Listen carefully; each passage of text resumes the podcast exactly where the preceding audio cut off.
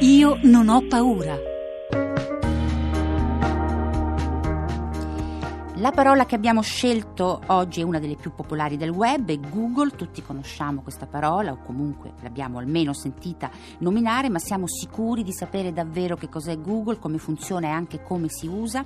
L'insegnante di oggi è Massimo Marchiori, matematico, informatico, professore di reti e tecnologia all'Università di Padova. Buongiorno Marchiori. Buongiorno a tutti.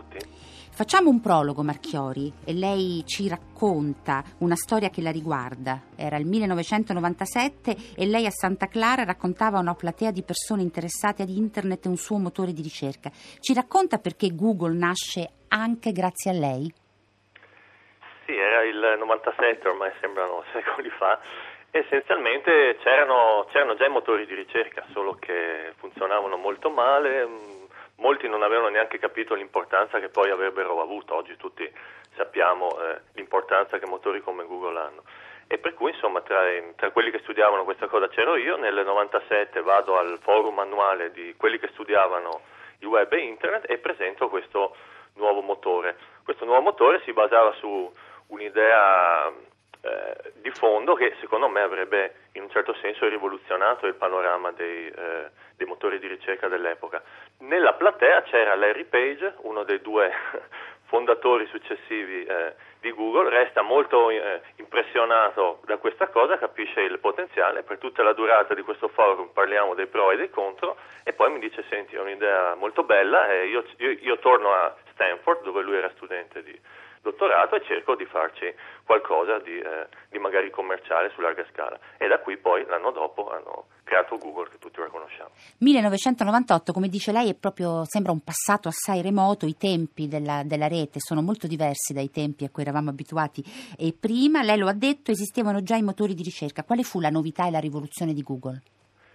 Sì, la novità essenzialmente era già insita quando nel novantasette sono arrivato lì, ehm, lì alla, al eh, forum annuale a Santa Clara. Ho detto una cosa che per me era ovvia, ma che non era molto ovvia evidentemente all'epoca, cioè che i motori di ricerca di cosiddetta prima generazione funzionavano veramente male.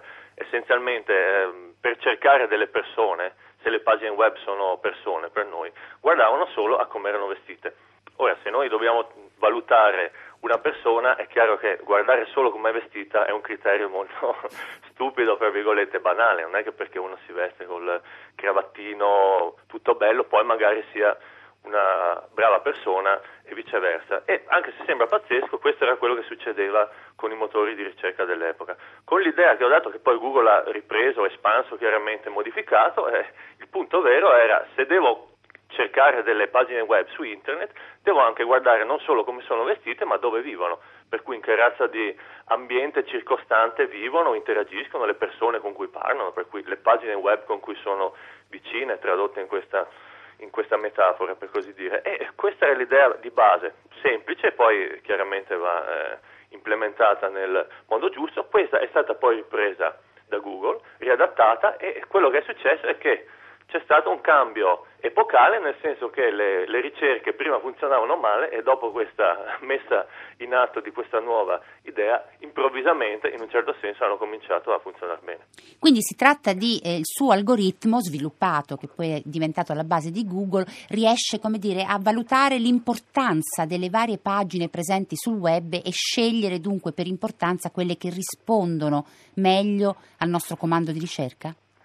Sì, eh, quello si basa essenzialmente un po' come nella, nella vita reale. Eh, abbiamo detto, io non mi baso solo su come è vestita una persona, ma eh, in quello che fa. Quello che fa include, come quando viviamo nella nostra società, magari se abbiamo sentito parlare di qualcuno siamo più portati a eh, dargli fiducia, insomma l'aspetto di Insomma la conoscenza. Buona reputazione. Esatto, la reputazione è un po' il passaparola, anche se vogliamo, la stessa identica cosa che c'è nella nostra società si può recuperare anche in quella specie di società che è internet, diciamo così. Questo ha dei lati positivi e anche dei lati negativi, perché poi da questo fatto che la conoscenza ci incute più fiducia, per cui pensiamo che le persone o le cose più famose lo siano per loro meriti, sappiamo che poi c'è stata anche quell'altro aspetto che è eh, l'aspetto pubblicitario, che non è sempre fra virgolette vero. La stessa cosa poi è anche successa su internet, per cui anche queste logiche poi sono fra virgolette vittime di qualcuno che, volendo fare pubblicità, può lanciarci un messaggio, per cui darci certe pagine per esempio che non sono esattamente le migliori ma sono quelle più pubblicizzate. Ecco, qui, e qui c'è l'ulteriore domanda che volevo farle. Ora, la domanda a cui Google voleva rispondere, e voleva rispondere lei, Massimo Marchiori, col suo algoritmo nel novantasette, è rimasta la stessa anche oggi: come trovare l'informazione corretta, come scegliere nell'enorme quantità di informazioni presenti in rete. Naturalmente non c'è sempre una sola soluzione, ma soprattutto come facciamo a riconoscere che il motore di ricerca ha lavorato bene? Sì, questa è una buona domanda. Così diamo, diamo anche un paio di suggerimenti pratici su come si può cercare Ottimo. Di farlo funzionare meglio. Perché il problema dei motori di ricerca è un problema enorme e grossissimo, cioè c'è una mole ormai di informazione spaventosa e loro devono pescare la, la risposta giusta, fra virgolette. Allora, il primo problema che hanno è che ci, se uno ha mai provato a fare una ricerca su Google o su un altro motore, è che ci mostrano dieci risultati.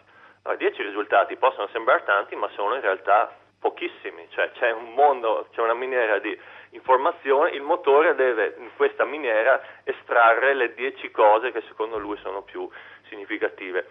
Se la vediamo in un altro ambito, eh, pensiamo per esempio alla nuova televisione, il digitale terrestre, che adesso è entrato in funzione. La, eh, la cosa bella del digitale terrestre è che ci ha moltiplicato i canali, per cui abbiamo molti più canali informativi, molta più informazione, molta più offerta, fra virgolette, tra cui scegliere.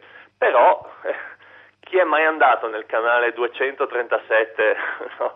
Quello, quello che succede di solito è che le persone stanno nei canali bassi perché è più facile, perché sennò si perde tempo ad andare negli altri canali. La stessa cosa succede con quella specie di televisione che è Google: ci dà i primi dieci canali, le prime dieci pagine, e poi le persone non vanno oltre di solito, meno del due per cento delle persone va nella pagina successiva di Google, quella da, da undici in poi. E quello che succede è un impoverimento, cioè spesse volte non ce la fanno i motori, non per colpa loro, ma perché semplicemente l'informazione è troppa, a mostrarci il canale giusto nei primi dieci canali.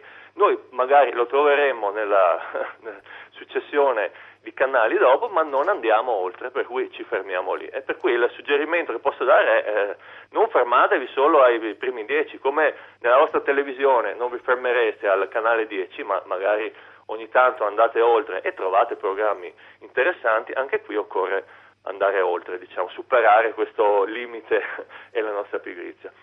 Ecco, poi, uh, sì. prego, no, prego, prego Massimo Marchiori. E poi c'è un altro problema, che è un problema abbastanza fondamentale, che si riconduce a come pensiamo noi, cioè la testa delle, delle persone. Adesso dico una parola che sembra spaventevole, ma che è molto semplice. I motori di ricerca funzionano uh, con vettori multidimensionali, che è un parolone, ma si può spiegare in, in termini molto semplici, cioè quante più dimensioni hanno, tanto più funzionano bene.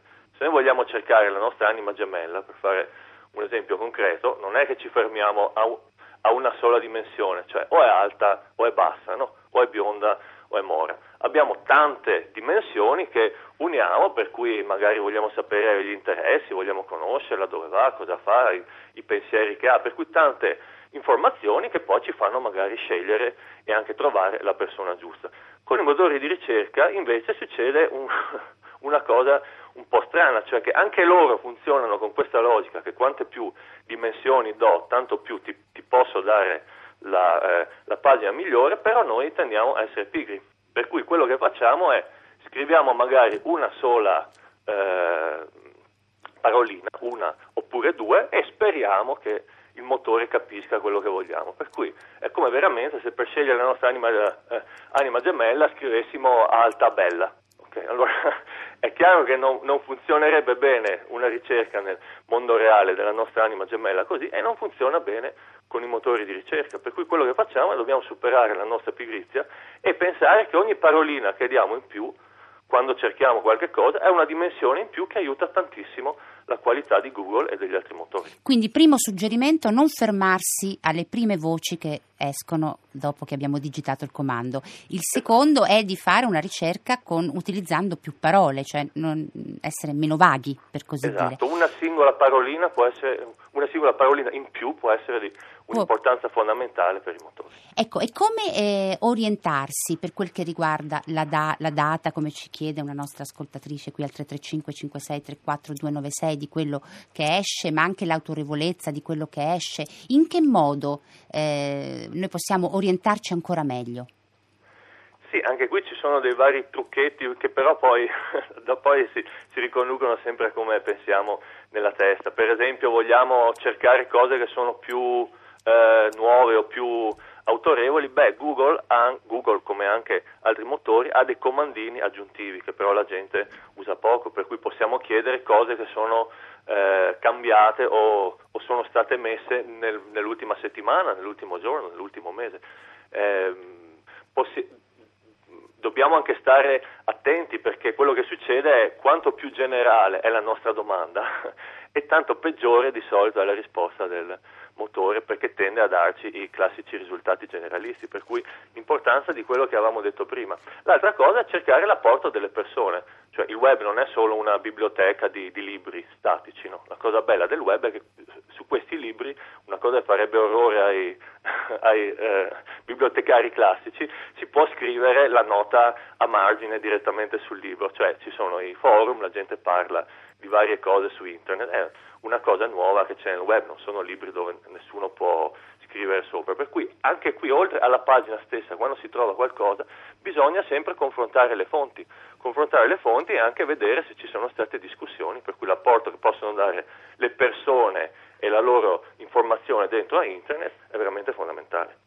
Massimo Marchiori, eh, abbiamo meno di un minuto, però Google è perfettibile, lei non è soddisfatto di un motore di ricerca così come è già un po' invecchiato?